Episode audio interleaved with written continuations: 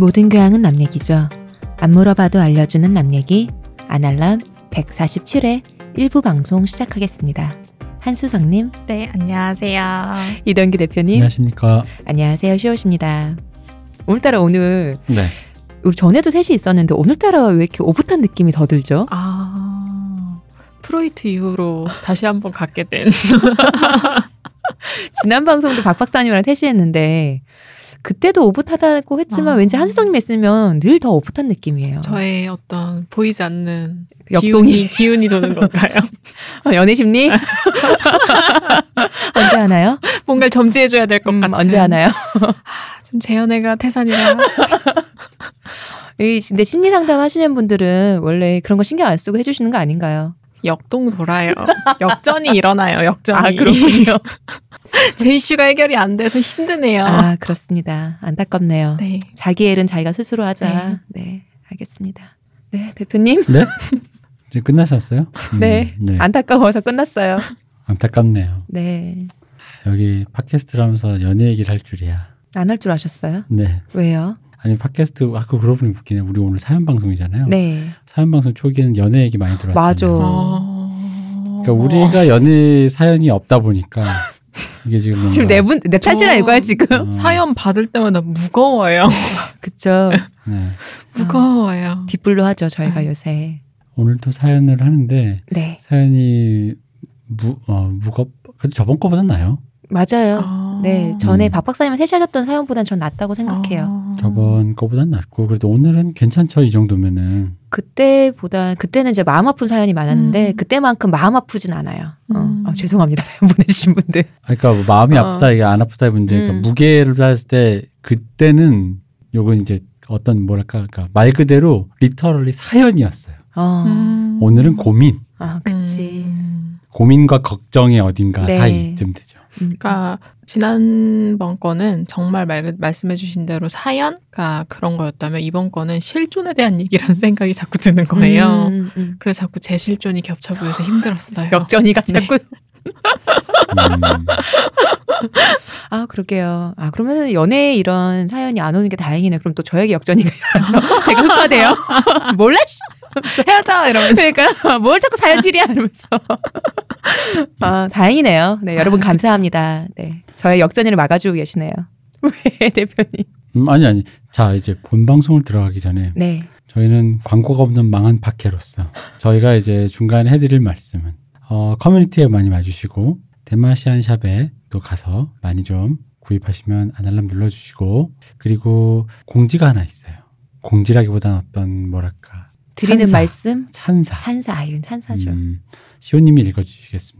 네, 이게 저희에게 온 팬메일인데요. 이거는 저희가 좀 읽어드려야 될 것 같아요. 저희 그때 22일에 있었던 아날람 공방에 오셨던 분인데 그때 저희 식순 중에서 관객의 직접 발언이 있을까 해서 적어 놓으셨던 게 있는데 그런 순서가 없었던 거죠.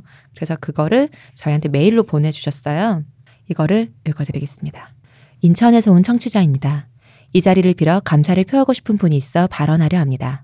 아날람은 올초 나무위키라는 사이트를 통해 우연히 알게 됐고 그때부터 관심 있는 에피 위주로 정주행하고 있는 중입니다. 아날람 멤버분들께는 조금 죄송한 말씀인데 아날람의 가진 위상과 영향력이 결코 작다고는 할 수 없으나 그 이상으로 나무위키 사이트 내 아날람 문서의 방대함과 퀄리티는 엄청납니다. 그게 아니죠. 아날람에 비해 비대하게 커졌죠. 그 문서가. 아날람이 가진 존재감에 비해 그 문서의 크기가 무슨 여타 아이돌 인정합니다. 문서, 음, 문서만큼 크기 때문에 그 비대칭적이죠. 비대칭적. 그렇습니다. 맞아 읽겠습니다. 동종 업계인 팟캐스트 관련 문서는 말할 것도 없고 유수의 거대 문서들과 견줘봐도 압도적인 수준이니까요. 그리고 그 문서 기여도의 99% 이상은 IP 넘버 121점, 167점, 237점, 154. 줄여서 154님 오로지 한 분의 공로입니다. 154라고 불러야 될까요? 음, 그러네요. 154님 오로지 한 분의 공로입니다. 아날람 분들께는 한 번 더 죄송한 말씀이지만 안 물어봐도 알려주는 남 얘기라는 이름을 접하자마자 느낀 밀레니엄쯤의 향취 탓에 코웃음을 치고 한동안 외면했었습니다. 그러던 차에 오로지 1호사님의 거의 전적으로 공들이신 나무위키 아날람 문서의 힘에 끌려 아날람의 매력에 빠지게 됐습니다. 물경 7천에 육박하는 1호사님의 장대한 발자취 덕분에 저같이 시류에 둔한 사람이 힙한 것처럼 보이긴 하는 아날람을 알게 됐고 많은 것을 쌓을 수 있었습니다. 진심으로 감사드립니다. 끝으로 멤버분들께 할 말씀 드리자면 수많은 에피 가운데 동학편이 특히 좋았습니다. 아무도 안 물어보는 관점에 아무도 안 알려주는 내용으로 꽉 찬 이야기 타래가 문자 그대로 아날람 그 자체였지 않나 싶습니다. 아주 찌릿하게 짜릿했습니다. 감사합니다. 팬메일 보내주셔서. 네. 이것은 저희에게 보내는 것이 아니죠. 이로사님. 그렇습니다. 음. 어디에 계시는, 어딘가에 계시는 그분께 저희도 감사를 표합니다. 네, 그렇죠. 그분 때문에 오히려 아날람 파케가 굉장히 그 뭐랄까 뭐랄까 과소평가되고 있다. 왜냐면 문서에 방대야. 그렇죠.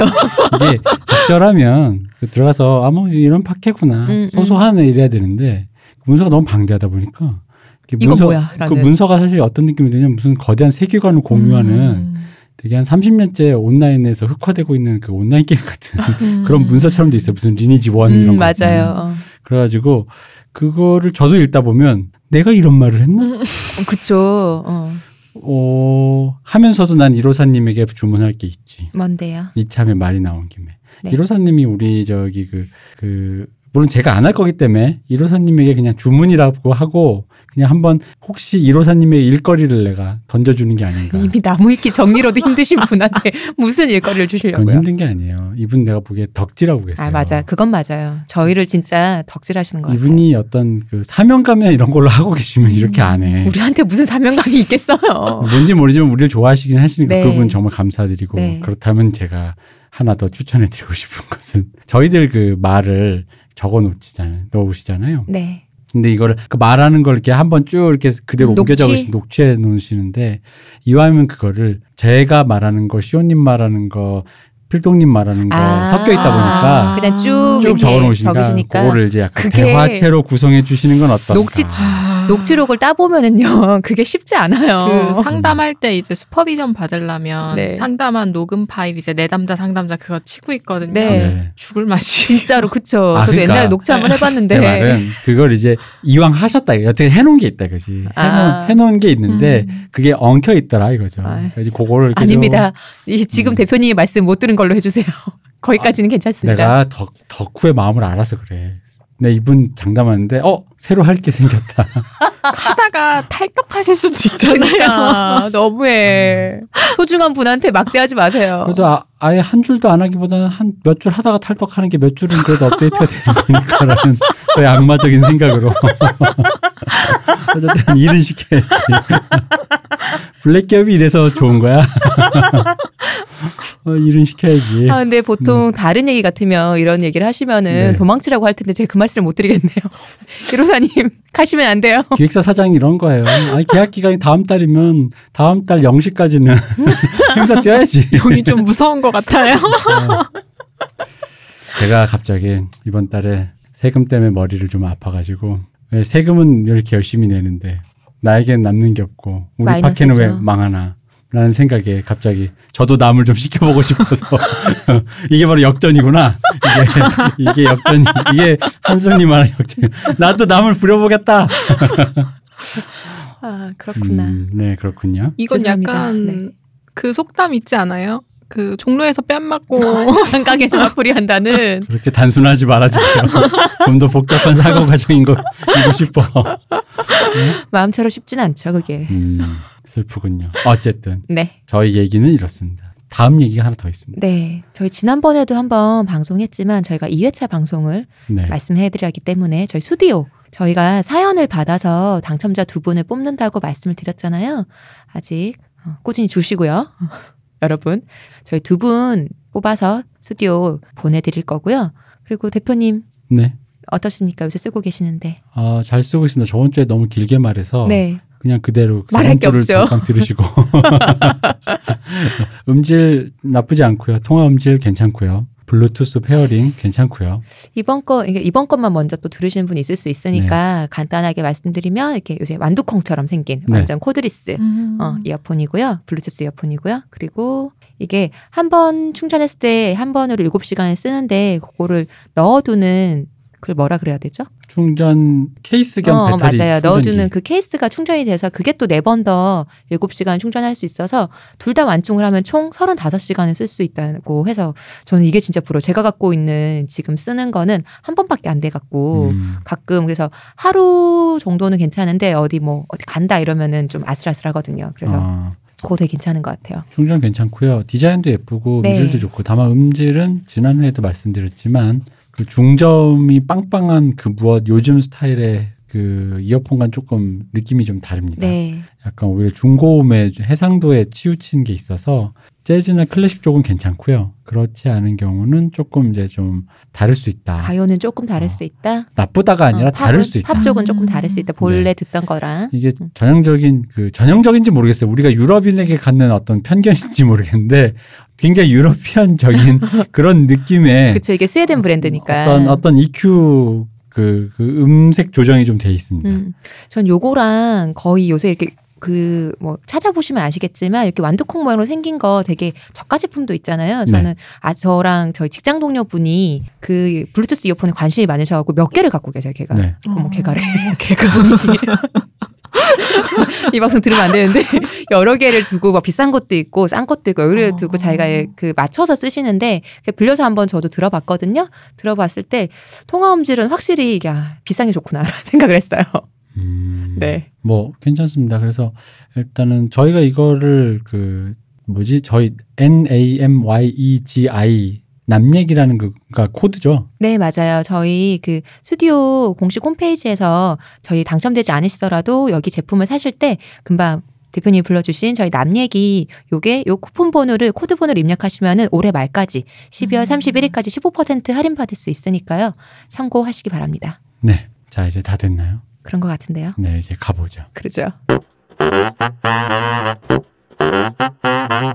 자 사연을 들어가겠습니다. 네. 첫 번째 사연 육식주의자의 고민. 음. 이분은 지난 5월부터 아날람을 알게 된 후로 하루에 두 에피소드 이상 무조건 듣고 있는 30살 여자 애청자라고 하셨습니다. 네. 해외에서 자취를 하면서 박사 과정을 밟고 계신데요. 음. 근데 박사 과정을 밟고 계시는데 하루에 두 에피소드 이상 들으시면 안 돼요. 아유, 백그라운드 뮤직으로 깔아놓으시는 거겠죠. ASMR. 네. ASMR. 이분의 고민은 몇 달 전부터 겪는 증상이 있는데 이것도 정신병의 일종인지 궁금하고 해결이 될까 궁금해서 문의드립니다. 뭐 이런 식으로 문- 하는데 네. 저희가 의사도 아닌데 네. 병리를 어떻게 판단해 드리겠습니까? 그렇습니다. 약은 약사에게 음. 병은 의사에게 그럼요. 아날람 일종의 대나무 숲이 된 것 같아요. 뭐 이런 사연 그럼요. 네. 자, 어쨌든 이분의 고민은 이거래요. 이분은 육식주의자, 고기를 매우 좋아하고 그 어떤 분들은 잘 못 드시는 그런 부분들도 막 없어서 못 먹는다. 특수 부위도 좋아하시고 고기 음. 종류도 음. 보통 흔치 않은 뭐 토끼 고기 뭐 이런 거 양고기 소고기 뭐 아니- 아니지 토끼 고기 염소 고기 이런 거 다 좋아하신다고 네. 뭐 한참 클 때는 대패 삼겹살이긴 했지만 9인분까지 먹어본 적도 있다. 어. 아니 저도 한참 클 때는 만만치 않게 많이 먹었는데 아 그래요? 네 어쨌든 뭐 현재 해외에서 자취 중이신데 요리가 생존의 필수라서 집에서 고기 요리를 자주 한다고 하세요. 고기 요리가 쉬워요 그 미국이 또 소고기가 그쵸 싸다. 싸, 아, 싸니까 그쵸, 고기 그쵸. 진짜 싸니까 질 좋고. 음. 음.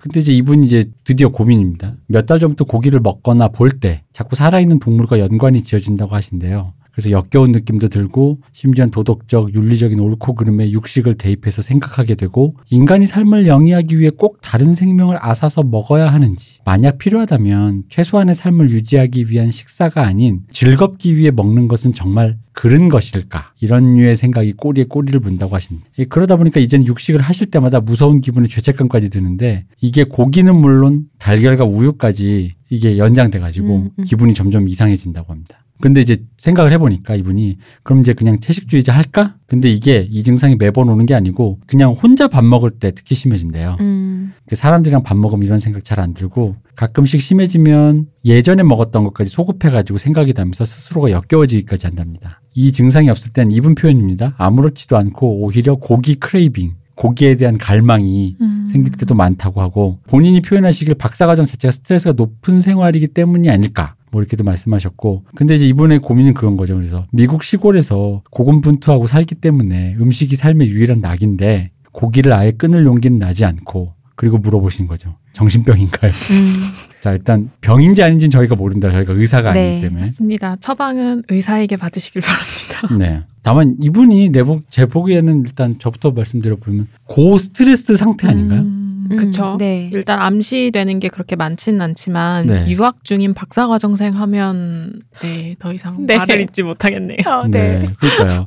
그러면 이 정도로 고도의 스트레스를 받으시는 상태에서 일종의 뭐 이걸 뭐라고 해야 될까요? 뭐 그러니까 이걸 이거 전문 용어가 있을 텐데 꽂히는 거 있잖아요. 그러니까 저는 물론 의사가 아니니 이건 병에 대한 진단이 아님을 말씀드리면서 시작을 하고 싶고요. 저는 이걸 읽으면서 아 약간 생각이 강박적인 경향으로 흘러가시는 듯한 느낌이 드는데 정도의 음. 생각은 느꼈어요. 네네네. 강박. 여기서의 강박은 사람들이 들으면서 약간 착각하실 수도 있는 게 물건을 막 치워야 될 것 같고 정리해야 될 것 같고 깔끔함에 매진하는 것만 우리는 강박이라고 생각하기 쉽잖아요. 네. 근데 사실 저희 쪽에서 말하는 강박 사고는 반복적이고 지속적인 생각이나 충동이나 어떤 이미지 같은 것들이 되게 침투적으로 내가 원하지 않았는데 나한테 음, 음. 갑자기 불쑥 튀어나오고 원치 않는 방식으로 경험되고 이것으로 인해 때로는 대부분 현저한 불안이나 괴로움을 유발하는 경우를 강박적인 사고가 있다라고 표현을 해요. 음. 그걸 강박 사고라고도 말하고 그래서 이거에 약간 비추어 봤을 때 이분의 이야기들 속에서 아 되게 고기를 먹어선 안 된다. 고기에 대한 어떤 불편감이 강박 사고스럽게 나타나는 건가 정도의 생각은 들었어요. 저도. 음. 네. 그 저도 이게 좀 이분이 우리 저희 저 한수원님 전문가시니까 이제 전문 용어를 쓰신데 조금 조심스럽겠지만 그러니까 우리끼리 일반인이 쓰는 사적인 표현으로 그냥 강박증 같은데라는 네. 느낌인 거죠. 음. 그러니까 강박이 있어서 근데 스트레스가 있으니까 저도 이런 경험이 있어요. 이상한 그 이상한 이미지 혹은 이상한 사고 회로 있잖아요. 음. 뭐 거의 닫혀버리는 거. 그죠. 그 예를 들면 뭐 전 이제 예전에 그런 경우 있죠. 극장에서 네. 그러니까 물론 그건 이제 다른 이유예요. 스트레스가 많았을 텐데 그런 와중에 극장에서 영화를 보다가 좀 불쾌했었어요. 사람 많고 뭐 기침 콜록콜록거리고 음, 음. 막 그러니까 집에서 영화를 보고 싶어진 거예요. 음. 근데 집에서 영화를 보는데 집에서 앞에 영화를 보기 전에 루트가 많아지 루틴이 많아진 거야. 음. 뭔가 자꾸 치우고, 치우고, 음. 뭔가 이게 어, 왜 안경도 닦아야 되고 음, 음. 이게 컴퓨터 모니터도 좀 더 깨끗하게 하고 뭔가 점점 근데 그게 점점 좀 늘어나는 거예요. 음. 평상시엔 되게 테이블이 지저분한데 영화를 봐야지 맘먹는 순간 갑자기 뭔가 의식처럼 하게 어, 된다는 거죠. 근데 영상을 보기엔 유튜브를 보나 음. 영화를 보나 매한 가지인 건데 뭐 물론 좀 더 집중을 한다곤 해도 그게 내가 이 주변에 이 프레임 바깥에까지 치울 일인가. 음. 그러니까 나중 되면은 영화를 보다 보면 제 모니터 뒤가 책장이 있어요. 네.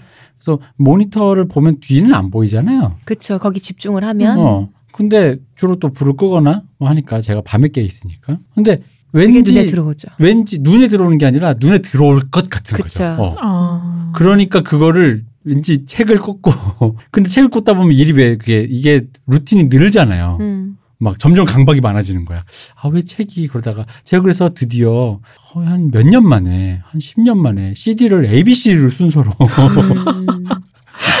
그게 눈에 한번 거슬리면 벗어날 수가 음. 없으니까. 맞아요. 강박 사고가 있고 강박 사고 때문에 강박 행동이 나타나고 사실 이 강박 행동은 강박 사고나 그런 걸로 인한 나의 불편감을 줄이기 위한 대체적인 행동인 거죠. 그러니까 네네네. 그 이런 거 저 어릴 때도 많았거든요. 음. 그러니까 왜냐면 그러고 난 진짜 강박이랑 비슷한 게 많았네. 이게 예를 들어 우연히 우연히 예를 들어 그럴 때 있잖아요. 이렇게 예를 들어 입 안을 이렇게 혓바닥으로 이렇게 하다가 오른쪽을 이렇게 좀 이렇게 혓바닥으로 이렇게 음 했어. 그러면 이거를 대칭을 맞춰야겠는 거야 갑자기. 아 저는 그런 건 저도 옛날에 있었어요. 어. 어 뭔지 알죠. 네. 왼쪽 눈을 잠깐 음, 음, 찡긋했으면 오른쪽 눈도 음. 찡긋해야 될 것만 음, 음. 같고. 그러니까 어떤 음, 식으로 발현되는지는 정확하게 기억나지 않지만 이런 식으로 한쪽으로 했으면은 다른 쪽도 하지 않으면 못 견디겠는 거는 있었죠. 저도 어. 한쪽 발이 길 가다 횡단보도 금 많이 밟으면 다른 쪽 발도 더 밟아야 될것 같아요. 어 그죠. 그러니까 이분은 그게 아닐까요? 그런 어, 쪽으로 발현된 게 음. 아닐까. 저도 약간 그 생각이 들었던 게 사실 이런 생각 자체가 왜 시작되었을까를 이분도 지금 사연에서 고민을 고민하시더라고요. 하셨는데 네, 본인도 이제 정확하게 이유를 모르겠으니까 그쵸. 이거 아닐까 저거 아닐까라고 사례를 들어주셨는데 근데 잘 모르겠는 게 새끼 고양이가 치워 죽는 걸 봤다거나 아니면 다그 음. 양계장에 닭들이 많이 실려 있는 차를 가는 걸 봤다거나 요걸 예를 들어 주셨는데 이거는 육식이라는 것 자체랑 음. 직결되는 것뿐이잖아요. 근데 이렇게 금방 혼성님이나 대표님 얘기를 들어보면은 정말 많은 너무 심한 스트레스로 이게 인해서 빚어졌다면은 음. 그거 자체가 원인이 아닐 것 같거든요. 근데 먹는 거 고기 때문에 빚어졌다 보니까 고기랑 연관된 음. 쪽으로 당연히 이유를 찾으셨겠죠. 그래서 본인도 찾다 보니 이게 아닌가라고 하신 것 같은데 모르겠는 거. 좀 그 사실 알 수가 없는 거니까. 맞아요. 저도 그래서 읽으면서 알 수가 없어서 조금 그나마 같이 사연자분께서도 들으시면서 생각해 봐 주셨으면 하는 부분이 이제 대표님이랑 시온님은 스트레스 상황에 처해 있어서 그게 고기라는 어떤 식습관으로 발현된 거 아니냐라고 덧붙여 주셨는데 저는 거기에 하나 더 덧대서 평소에 좀 성격이 어떠셨어요? 음. 성향이 어떠셨어요?를 묻고도 싶은 거예요. 그러니까 사실 강박 적인 행동, 강박적인 사고라고 했을 때 되게 부정적인 생각을 하기가 쉽기는 한데 음. 누군가는 되게 얕은 수준의 강박적인 행동이나 사고들을 가지고도 되게 잘 기능하는 사람들이 있거든요. 그냥 타고난 성향 자체가 그런 식으로 뭔가 미리 벌어질 일들에 대해서 불안해하거나 걱정해 음, 음. 나가면서 그걸 보완하는. 근데 사실 그런 분들일수록 어쩌면 강박 사고나 강박 행동을 보일 가능성에 조금 더 취약성이 있다라고는 표현해 볼 수도 있는 거죠. 그래서 누구는 같은 스트레스 상황에 주어 지더라도 같은 스트레스 상황에서 누구는 A라는 행동을 할 수도 음. 있는데 누구는 B라는 행동이 나올 수도 있는 게 바로 개인의 특성에도 연관이 된다라는 이야기인 거예요. 그래서 아, 사연자분이 평소에 조금 어떤 성격이셨을까? 조금 완벽주의 성향이 있으셨나? 혹은 생각을 평소에 되게 많이 하는 분이셨나? 본인이 생각하시기에 남들보다 불안이 조금 심하셨나? 막 그냥 그런 세세한 이분에 대한 것들이 되게 궁금해지더라고요. 음. 그러면서 또 아까 스트레스 상황에 대한 이야기랑 받아서 이게 상황이 어렵고 괴로워서 스트레스가 과도해서 몸과 마음이 너무 지친 나머지 내 의지나 내 초점을 내가 조절할 수 없는 순간이 되면 사람은 나한테 엄청 몰입하게 되거든요. 음. 갑자기 내 심장이 너무 뛰는 것 같아. 내 몸이 떨려. 이런 식으로. 그래서 이런 초점의 순간들이 많을 것 같 다라는 생각이 조금 들기는 했어요. 음. 왜냐하면 중요한 부분이 남들이랑 있을 땐 별로 이런 네, 생각이 안 휩싸이신데요. 것 같아요. 그래서 좀 나에게 굉장히 순간적으로 나도 모르게 몰입하는 순간, 의식적으로 나의 상태를 되게 점검하는 순간들이 평소에 많이 있으셨나? 그런 게 조금 더 궁금해지긴 했어요. 이게 지금 박사과정 준비하시니까 그리고 또 미국 시골이라고 하셨잖아요. 그러면은 그야말로 동양인 정말 적을 음. 것이고 한국인 정말 거의 없을 것이고 우리 예전에 왜 우리는 외국에 계신 분들이 우리한테 사연 많이 주실까요? 했을 때 제가 유추했던 게 그냥 외국에 있을 때 동- 한국 사람 음. 모국어를 듣고 싶은 게 많을 텐데 그래서 또 그런 소통하고 싶어서가 아닐까요라는 얘기를 했던 것처럼 누군가가 사람들이 많이 있을 때는 그나마 좀 낫지만 혼자 음. 있을 때 아까 말씀 본인한테 몰입해 네. 하게 되는 것처럼 너무 외따로 이 고립 된 네. 느낌에 어 근데 고립된 나에게 몰입하게 되는 거잖아요. 그래서 더 스트레스가 더 심해지실 음. 것도 같아요. 그리고 박사 과정이라는 또 큰 스트레스가 네. 있기도 하고 유, 거의 유일한 낙이 먹는 거라고 하셨잖아요. 음. 특히 또 고기를 좋아하시고 그러다 보니 갖고 있는 유일한 낙 쪽으로 뭔가 사람이 그쪽으로 이게 쏘여졌나 이렇게 반대로 반사돼서 쏘여졌나라는 생각도 들어요. 음. 그리고 거기다 이제 육식을 음. 이게 아무래도 미국 사시니까 제가 뭐 그 동네가 뭐 어떤 동네인지 모르겠지만 그 비건이라든가 요즘에 이제 그런 생태 환경주의자들이 말하는 어떤 그런 육식에 대한 네. 어떤 그런 것들 혹은 이분이 옥자를 보셨거나 목자면 어. 굉장히 인도주의적이죠. 근데 이제 그러니까 어떤 그런 류의 얘기들이 좀 많다 보니까 그쵸. 본인이 좋아하는 육식에 대해서 약간 그런 음. 이미지가 침투하셨던 것 같아요. 씌워졌을 수도 있죠. 거기에 이제 근데 침투했다고 뭐 물론 이런 증상 증상이라고 말하긴 좀 애매하긴 하지만 이런 현상이 나타나는 건 다 모든 사람에 해당되는 건 아니겠으나 어쨌든 그런 게 아닌가 해서 혹시나 도움이 될까 해서 이 얘기와는 번외로 음. 육식에 대해서 잠깐만 얘기를 해보자면 음. 사실 그 이 산업화된 이런 식으로 산업화된 이 육식 그 도축 그리고 사육 산업이라는 게 그러니까 비인간적이지만 비 뭐랄까 뭐랄까 비윤리적으로 보이거나 생명을 착취하는 것처럼 보이는 건 사실이에요. 근데 중요한 거는 이제 그러니까 뭐 그걸 이제 그렇다고 해서 그게 윤리적으로 옳다 뭐 이런 얘기를 하려는 게 아니라 뭐 그런 기분이 드는 건 사실인데 중요한 건 그런 거죠. 우리가 가난한 노동자의 자식이 영아가 죽지 않고 그리고 우리가 어린 지금- 아이가 죽지 않고 어, 어린 아이가 죽지 않고 그리고 지금의 우리의 체격과 건강 상태를 유지하는 것들은 바로 그런 우유라든가 고기라든가 단백질을 싸게 구입할 수 있던 것이 크고 음. 네. 그것은 산업화된 이런 사육 도축 행위에서 오는 것이 그게 커요. 체계화해서 그쵸. 산업화해서 공장식으로 만들었기 때문에 가격이 내려가는 거잖아요. 음. 그러니까 이런 류의 산업적인 산업이 존재한다라는 거를 정확히 안 상태에서 지금 뭐냐면 그러니까 역설적으로 이런 거죠. 소를 착취하고 닭을 착취하는데 인류가 인류만 보자면 인류가 그나마 평등하게 번영하는 것. 아 왜냐하면 이재용 회장도 배고프면 맥주 한 잔 먹고 먹고 싶으면 교촌 치킨 시키는 거고 음. 그 배달 민족을 쓸 거란 말이야. 뭐 쓸지 본인이 않을지 않겠죠. 본인 쓰지 않겠죠. 어쨌든 거기에는 누구나 다 평등하다고. 이재용 회장이 교촌 치킨 시킨다고 100만 원이 이러진 않는단 말이죠. 그 그런 거랑 똑같은 것처럼 그 뭐랄까 이런 그 짐승들이 불쌍하게 죽는 것은 우리가 분명히 뭔가 좀 한번 느껴봐야 될 것이긴 한데 거기에서 누군가가 손에 피를 묻히는 것에 대해서 그걸 대책 없이 비난하거나 음. 그것이 비윤리적이다라고 생각, 그러니까 무조건 싸잡아서 음. 비윤리적이라고 생각하는 건 그건 그 자체로 좀 뭐랄까 무책임한 네. 음. 생각이라는 거죠. 인간이라는 동물은 그냥 동물이라고 놓고 봤을 때 인간은 그냥 원래 잡식성인 거잖아요. 네. 어, 인간은 모든 걸 먹는 거잖아요. 육- 육식도 하고 뭐 채식도 하는 건데 근데 둘 중에 하나만 해서 인간은 살 수가 없는 존재인 거잖아요. 잡식성으로 원래부터 나고 타기를 그렇게 나고 탄 인간이란 어떤 종이 그 모든 것을 부정하고는 어느 한쪽을 음. 부정하고는 살 수 없다고 생각해요. 그렇다면은 부정하고 살 수 없기 때문에 그걸 받아들이고 그럼 그것을 어떻게 더 잘 할 것인지에 고민을 해야지. 음. 한쪽은 무조건 나쁘다라고 하는 거는 좀 말이 어폐가 있지 않나. 그러니까 왜냐하면 이 말씀을 드린 게 이분이 이제 그러니까 최소한의 먹고 살기 위한 조건으로서의 육식이 아닌 엔터테인 네, 즐기면 안 질- 되느냐. 즐거움으로서의 그 육식 그 그거는 좀아 이런 이런 거 하면 안 되나라는 그런 생각 고민을 하셨다고 하시길래 곁가지를 이제 말씀을 음. 드려보는 겁니다. 왜냐하면은 육식을 할 때 있어서의 그 생명을 이렇게 뭐랄까 없애는 것 음. 도축한다라는 음. 장. 지금이야 산업화돼 가지고 그 과정을 굉장히 기계적으로 특히 기계가 하잖아요. 네. 기계적으로 하게 되고 굉장히 은폐시키는 이유가 뭐냐면 실제로 그것이 스트레스를 주기 때문이에요. 음. 맞아요. 어. 그러니까 남의 생명을 앗아가는 게 음. 스트레스이기 때문에 옛날에 왜 소규모 단위로 마을 단위에서 사 소를 잡거나 돼지를 잡을 때도 어떤 뭐랄까 좋아하는 사람이 없기 때문에 그걸 책임 그 책임감이나 무게감을 느낄 만한 어른이 했다고 음. 그 마을에서 가장. 그래서 어떤 영화에서도 보면은 그런 장면이 있어요. 그러니까 동물을 처음 죽일 때 가장 이제 좀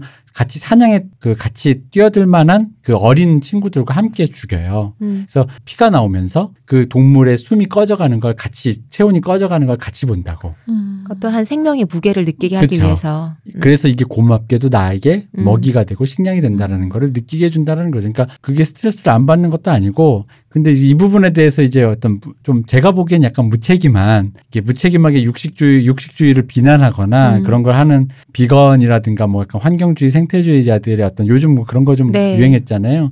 그러니까 그런 것들 때문에 또 이분이 여러 가지 강박 중에 특히나 본인이 그 강박이 될 수 있는 소재 중에 본인이 육식을 좋아하는데 글로 튄 게 아닌가 음. 우연히 SNS를 한다든가 그런 건 아닐까 음. 생각해봐 해봤습니다. 뭐 어쨌든 정신병은 아닌 거죠? 그건 저 어, 이걸 판단하기 너무 조심스럽다. 네. 처방은 의사에게 그렇죠. 받아보시는 진료는 의사에게. 네. 네. 네. 선무당이 사람을 잡기 때문에요. 네, 소송도 의사에게.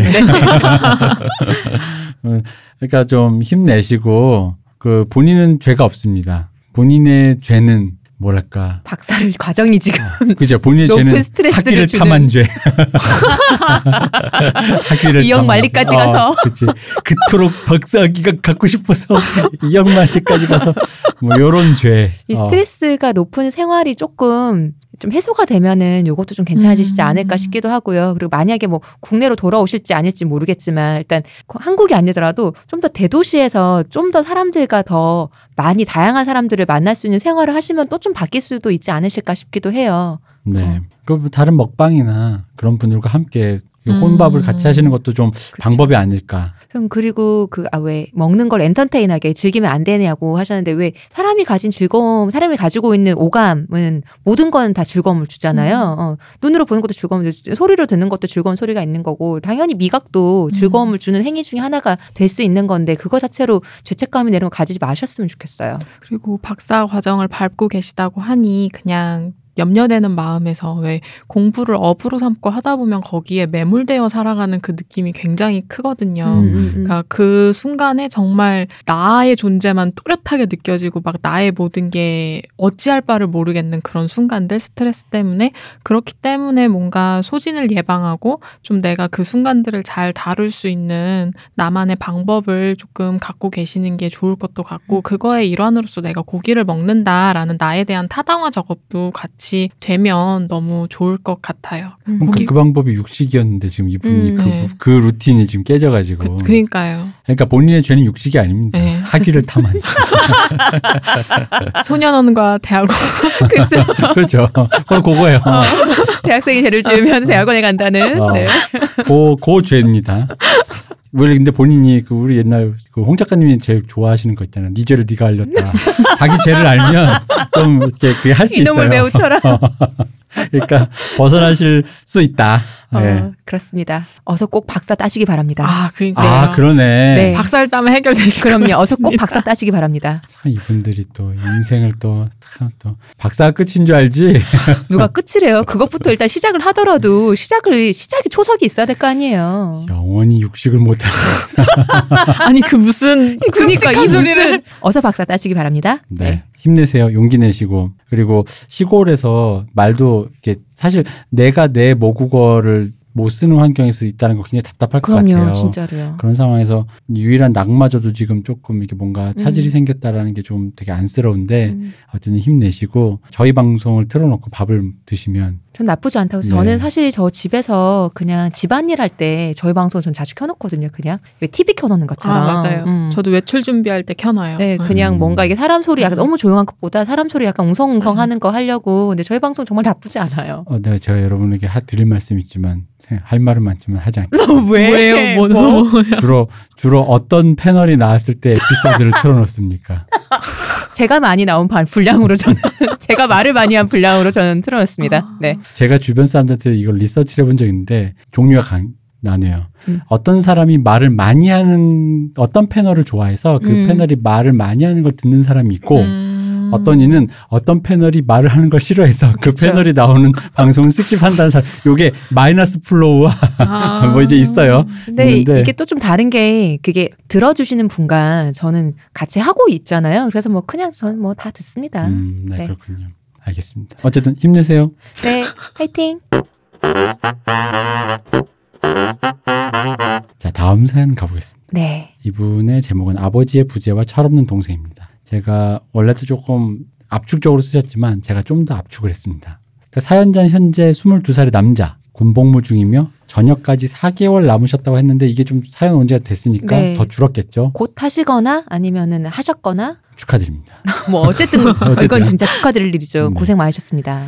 네, 어쨌든 아버님은 오랜 투병 생활 끝에 작년에 돌아가셨고 가족은 이제 어머니와 본인과 예고에 재학 중인 고3 남동생 이렇게 셋이라고 하십니다. 동생은 중학생이 되어서부터는 공부를 하기 싫어하고 가출을 하고 뭐 이런 식으로 사고를 치다 보니 이 부모님이 교육열이 좀 강하시대요. 음. 그래서 부모님들이 어차피 공부는 안 될 것 같고 성격이 활달하니까 연기 같은 걸 배워서 연기자 쪽으로 준비하자 이런 식으로 이제 그래서 이제 예고로 보낸 네. 거죠. 그 계획을 짠 거죠. 근데 아, 예고도 가기가 쉽지 않은데. 음, 음. 맞아요. 음, 음. 여기에 대해서는 좀 이따 또 다른 사연자의 우리가 사교육에 늪에 빠진 네. 스카이캐슬이 나옵니다. 네, 네. 네. 음, 처음에는 동생도 열심히 해가지고 뭐 아이돌이랑 유튜브 촬영도 했고 음. CFJ도 받으셨대요. 근데 그러다가 갑자기 또 학교를 또 무단 결석하고 이 CF도 직전에 펑크 내면서 다 하기 싫다고 막 이렇게 그런 했었다고. 적이 있다고 해요. 네. 네. 어머니가 한석격 하시는 분이라 두 분이서 동생이랑 음, 음. 어머니가 크- 크게 싸웠다고 합니다. 성격을 안 하셔도 싸울 일이죠.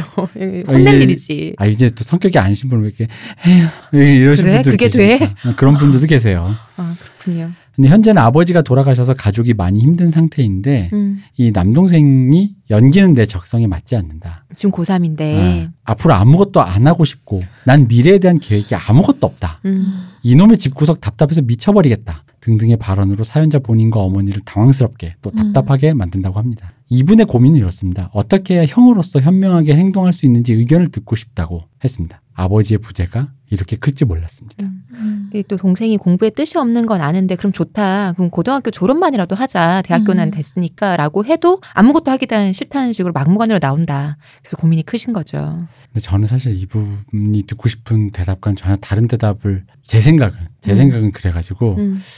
저도 아마 그럴 것 같은데. 조심스러운 게 일단 맨 먼저 베이스에 있는 그래도 가족인데라는 마음부터 끊어야 돼요. 음. 아, 맞아요. 그리고 본인이 지금 제가 보기에는 아버님이 안 계시니까 장남으로서 그쵸. 형으로서 내가 또 이제 가장이다. 또 뭐 약간 또 뭐 약간의 그런 뭐랄까 가부장적인 마음을 어, 갖게 나- 되잖아요. 남자로서 네. 어? 약간 그런 느낌으로서 뭔가 내가 이걸 건사해야 되겠다라는 책임감이 생각을, 더 예, 막중해졌겠죠. 하시는 것 같은데 그 마음들을 다 버리셔야 됩니다. 인생은 각자 가는 겁니다. 그럼요. 그리고 아무리 해줘봤자 상관없고 그리고 저는 이것도 있어요. 일단은 저는 일단 저의 전제는 아무것도 해주지 말고 할 필요도 없고 하실 생각도 없고 걱정하실 필요도 없고 본인 생각만 하시면 돼요. 하나 더 아직 나가서 나이가 뭐, 어린데. 그렇지 하나 더 나가서 뭐 어머님 생각 정도 하는 것까지는 음. 내가 뭐 그럴 수 있는데 물론 어머니 내가 사랑하는 어머니의 고민이 동생이니까. 동생이니 내가 동생을 건사했다라는 것까지 미칠 수도 있는데 그렇게 되면 어머니한테도 이걸 주문을 해야 돼요. 음. 어머니한테도 제 생각에는 결코 그게 뭔가 이득이 되지 않을까. 게다가 지금 남동생이 예고 다니잖아요. 음. 제가 또 예대 나왔지 않습니까? 음. 제가 또 이게 인생을 저 여, 저희 방송에 출연한 모든 친구들과 함께 세월, 인생을 세월을 통으로 낚아본 사람이기 때문에 제가 드리는 말씀인데 일단 이분이 이랬잖아요. 연기는 내 적성에 맞지 않는다. 네. 알았다. 음. 어 알았어. 음. 음. 뭐 하나 알았으니 됐네. 수많은 일 중에 뭐. 어, 그치. 안 뭐, 맞는 거 하나 알았다. 어, 안 맞아. 됐지. 앞으로 아무것도 안 하고 싶고 난 미래에 대한 계획이 아무것도 없다. 나가라. 아니 나가라니. 그래 그래 그렇게 해라. 나가줘야지. 여, 그러니까 여기서 여유가 있으니까 엄마가 뭐 밥을 주는지 마는지 난 그것까지 상관 안 하겠는데 근데 앞으로 네가 그렇게 해서 밥을 먹을지 옷을 입- 사 입을지 교통비가 어디가 돼 있을지 걱정한 날이 올 거야. 근데 그것까지 미리 걱정하진 않을게. 그건 그- 네가 알아서 할 일이다. 가 되는 거고 당장이야 뭐 어머니가 뭐 밥을 주시나 그러니까요. 하시겠죠. 눈앞에서 그래서. 사라져 줘요. 엄마도. 어. 음. 그러니까 미래에 대한 계획이 아무것도 없다. 그러 그러세요, 뭐 그래, 그쵸. 어. 없을 수 있지 뭐 열아홉에. 어. 어, 없을 아유 수 있지. 본인이 미래에 대한 계획이 없는데 내가 어떻게 세워줘? 근데 저는 그런 생각 들어요. 지금 이분이 지금 음. 군대 말년이잖아요. 네. 남자들 군대 말년에 생각 많아지지 않습니까? 제가 저희 오빠들도 봐서 그렇고 제 동기들이나 아니 이제 동생들을 지금 반출을 해보면 군대 말년이 됐을 때 애들이 갑자기 어른이 돼요. 잠깐. 그때 잠깐. 왜냐면 엄청난 프레셔가 오거든요. 음. 그때 정말로 이제 나이가 어림에도 불구하고 제대를 해서 뭘, 어, 나 이제 내 인생 어떻게 살아야 되지라는 생각을 참 그 고민에 빠지더라고요, 모두가. 그래서 모두 효자도 되고, 현자도 되고, 그 타이밍에. 근데 제대하고 길면 한 달 갈까? 그게 보통 그렇더라고요. 근데 그러다 보니까 지금 딱 그 포지션이잖아요. 그러니까 본인의 앞으로 내 인생이 걱정인데, 이렇게 인생을 사실 우리 모두 그렇잖아요. 내가 인생 잘 풀고 잘 살면은 음. 식구도 같이 잘 살고 싶잖아요. 그러니까 근데 내 지금 가족을 보니 아버지가 돌아가셔서 그 상처 도 모두가 커서 그것도 지금 수술이가 힘든 상태인데 동생이 이러고 있으니 이게 또 더 걱정인 거죠. 어. 그러니까 앞으로 지금 효자와 현자가 된 이 타이밍에 또 이 이 걱정이 있어서 전 더 그러신 것 같아요. 그러니까 본인의 인생에 가족이. 포함되는 건 좋은데 음. 본인에게 협조를 하지 않으려는 가족까지 포함시킬 필요는 없다니까요. 그러니까 하겠다고 하는 애도 도와주려고 해도 이게 잘 될지 말지인데 안 하겠다는 걸 어떻게 들고 끌고 가요? 사람은 왜 그러잖아요. 소르나 말이나 물가까지 끌고 갈 수도 그 물을 먹일 수는 없는 거예요. 그거를 내가 만약에 진짜 내가 능력이 있어서 내가 돈도 많고 능력이 있어서 그래도 하기 싫어 그럼 놀아. 그럼 뭐 형이 뭐 용돈 대줄게 뭐, 뭐 월급 줄게 이렇게 할 수 있는 게 아니잖아요. 그러면은 정말로 본인 걱정을 일단 좀 더 하셔야 되지 음. 않나. 아, 그리고 계획도 없는 사람한테 용돈이나 이런 걸 주면 안 됩니다. 그럼요. 그- 맞습니다. 그래봤자 미래는 짝귀 아귀. 그리고 그럼요. 이놈의 집구석 답답해서 미쳐버리겠다. 어따 대고. 어, 아니 뭐 그러니까 그럴 수 있습니다. 뭐 젊은 날에 뭐 어떤 그런 뭔가 알 수 없는 우라와 슬픔과 젊은 날이 하기에는 너무 어린 어려 이 여러 배 아, 죄송해요 제가 또 나쁜 말 할 뻔했네 음. 네 그렇습니다 그렇습니다. 그러기 때문에 답답해서 미쳐버린데 네 꼴을 보면 내가 더 답답하지 어, 이게 진짜 아, 이건 본인은 또 답답하니까. 그러니까 집에 답답하면 집에 안 들어오면 되지. 그니까 집에 아. 안 들어오면 되지 그럼 되죠. 고등학교 졸업하기 싫으면 안 하면 되지 그럼 그러니까 연기하기 음. 싫으면 안 하면 되니까. 안 하면 돼요 그냥 그- 그러니까 여기에 대해서 왜 고민을 하시는지 난 이해는 하는데요. 그럼요 그럼 본인은 지금 내 생각엔 본인 앞가림만 하는 것만 신경 쓰고 그렇게 해서 하나씩 주변 것들을 조금씩 끊어내야 음. 그래야 그래야지 오히려 역설적으로 주변 사람들을 끌어안을 수가 있어요. 맞아요 맞습니다 네. 왜냐면 집문서 팔아서 도박빚 갚아봤자 음. 남는 것은 길거리 나앉는 거예요. 맞아요. 집은 지켜야지라는 어. 것처럼 어, 절대 물러설 수 없는 선이 있는데 음, 음. 본인의 멘탈이 내 생각엔 여기서 여기라면 지금이라면 본인의 멘탈이라고 생각되고 그걸 움켜쥐어 봐야 되는 게 아닌가. 음. 그래서 저도 지금 두 분 말씀 들으면서 조금 놀란 게 이제 제가 이 사연을 가지고 어떻게 말할 거다 막 서로 사전에 공유를 한 게 없음에도 불구하고 그쵸. 똑같은 거예요.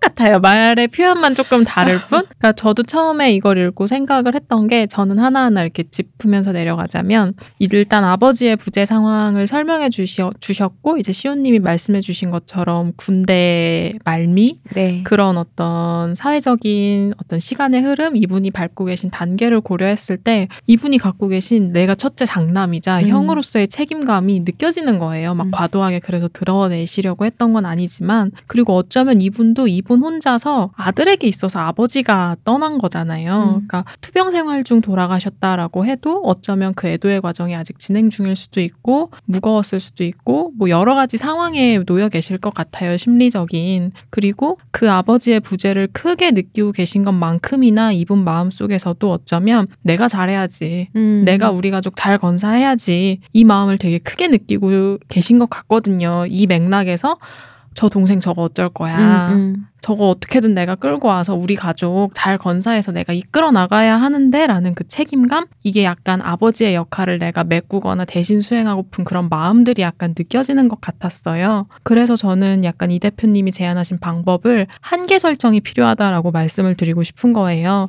실제로 내가 그 아버지의 부재를 다 메울 수도 없고 음. 나는 동생의 삶에 관여해서 걔를 제자리로 끌고 올 수도 없어요. 좀 냉정하게 말씀드리자면 동생분은 상담식으로 말씀드리면 비자발적 내담 자 상태예요. 음, 음. 문제가 뭔지 모르고 이 사람 주변만 이 사람 때문에 힘들다라고 음, 음. 호소해서 상담에 끌고 와요. 음. 근데 이 사람은 상담받을 마음이 전혀 없거든요. 음. 나한테 문제가 없기 음, 때문에. 음. 그럼 이 사람들을 붙잡고 뭘 해야 되냐면 그래도 상담 오셨네요. 음. 아, 어떻게 여기까지 오셨어요?부터 음. 시작해서 달래줬다가 아유 그래요 우리 문제가 뭔지 같이 하나씩 하나씩 해봐요 하고 문제를 인식하는 것부터가 오래 걸리거든요. 살이 생긴 소리 들려요. 근데 어떻게 이 사람을 데리고 자 소야 너 저기 가서 물 먹으면 돼를 바로 시킬 수 있겠어요. 음. 개 패듯이 패.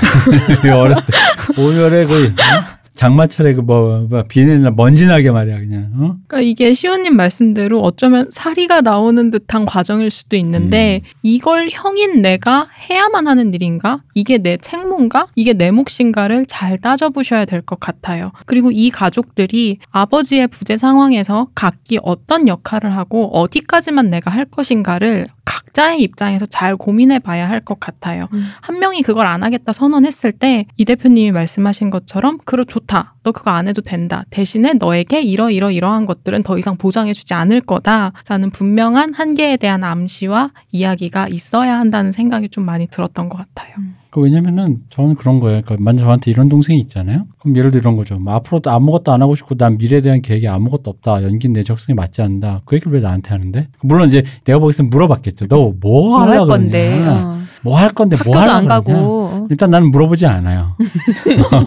그, 그거야 너님 인생이고. 아니, 본인이 본인 인생을 좀 먹겠다는데, 그, 그것도 뭐, 그- 그것도 뭐, 뭐, 음, 뭐 각자의 뭐, 선택이니까요. 있다고 네. 생각해요. 전 그리고 어머니의 존재를 너무 간과하신다고 음. 생각해요. 어머니는 본인이 생각하기에는 우리 엄마고 나이가 있을 생각했지만 어머님이 지금 상담자 상담자가 아니지 사연자분의 무슨 소리 하는 거야?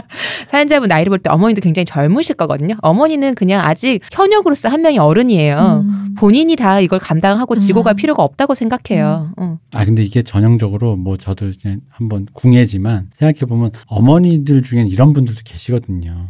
동생이 말을 안 듣고 두 분, 솔직히 지금 군대에 계시면 두 분만 계신 거잖아요. 동생이랑 음, 음. 엄마랑. 그러니까 어머니가 동생이랑 어떻게든 좀 건사를 해보려고 하는데 잘안 되니까 형한테 얘기를 해서 뭐 그런 게 그, 네가- 매주 나오니까 어, 네가 좀 뭐 얘기를 해봐라. 좀 해봐라 어. 해줬으면 좋겠는데 하면서 어, 네가 그래도 형이잖니. 이게 전형적으로 같은 식구가 한 명의 문제 잠재적 문제 그쵸. 있는 사람에게 한번 확 딸려 들어가 이 블랙홀처럼 빨려 들어가는 계기거든요. 그래놓고 만약에 솔직히 말하면 어려운 건 저도 아는 게 이분이 저희 말대로 여기서 난 끊겠어 하는 순간 가족으로서 오는 그 푸시 있잖아요. 압박. 음. 너가 그러고도 형이냐. 네가 음. 사람이냐. 뭐 이런 거 있잖아요. 갑자기 비난이 나한테 오는 거야. 맞아요. 어, 잘못은 걔가 하고 어, 있는데. 잘못은 제가 했는데 내가 쟤를 아니 그럼 나라도 살아야지요. 그러니 네가 너가 우리 돌아가신 아버지가 아버지가 살아계셨으면 너인마 너놈 새끼부터 때렸을까 뭐 이랬을 거야. 형이나 돼가지고 그러니까 이런 류의 푸시들과 사회적 압박 때문에 본인도 이제 같이 딸려 들어가야 되는 게 좀 저는 그 장면이 조금 우려스러운 거거든요. 음. 음, 그쵸. 근데 전 그렇다면은 그래서 이제 곧 제대잖아요. 제대하셨거나 그러면은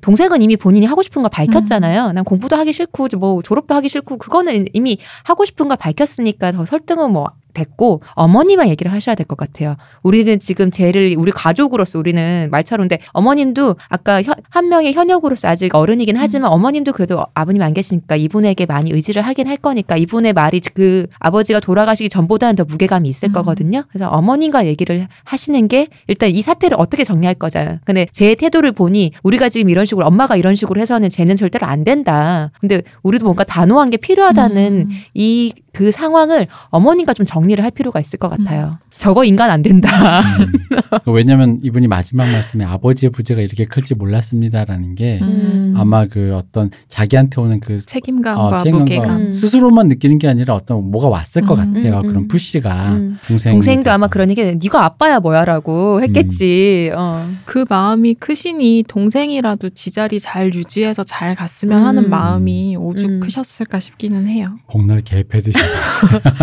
일단 나이도 어리, 아직 어리시고 음. 전역하고 나면은 본인이 상황만 해도 감당하기가 벅차실 음. 거예요. 돌아가는 주변 상황이 뭐 학교를 다시 가든 아니면 취업을 하든 되게 그게 벅차실 거예요. 그러니까 먼저 어머님과 동생의 상황을 우리는 쟤를 제가 지금 음. 하고 싶지 않다는 것을 어떻게 해도 안 되니 제가 쟤한테 끌려가서는 안 된다라는 것을 어머님과 좀 상황 정리를 음. 해야 되지 않나 싶어요. 그리고 또 하나 말씀드리면은 아직 어리시고 그러니까 아직 젊으시니까 뭐 그렇긴 한데 이런 건 있습니다. 무언가를 찾는 것도 훈련이고 무언가를 찾았을 때 거기까지 가기 위해서 내가 하나부터 처음부터 하나씩 그것을 해나가고 그러다 보면 그 과정에서 내가 어디쯤에 와 있는지를 아는 거 있잖아요. 음. 이 모든 게 다 훈련이거든요. 인생을 살 때 그런 훈련을 안 하고 이렇게 생으로 날로 이렇게 모든 걸 날리고 음. 제로로 만들고 그런 노력을 만약 하는지 안 하는지 모르겠지만 그렇게 안 하는 분들은 문제가 뭐냐면 남들이 내가 아무것도 하고 싶지 않아라고 하고 있을 때 남들이 차곡차곡 밟아오던 어떤 것이 어느 순간 차이가 나면 그걸 한 방에 따라잡기 위해 무언가 다른 꼼수를 쓰게 돼요. 음. 즉 뭐냐면 집에 와서 갑자기 엄마한테 아 형 엄마 아 5천만 있으면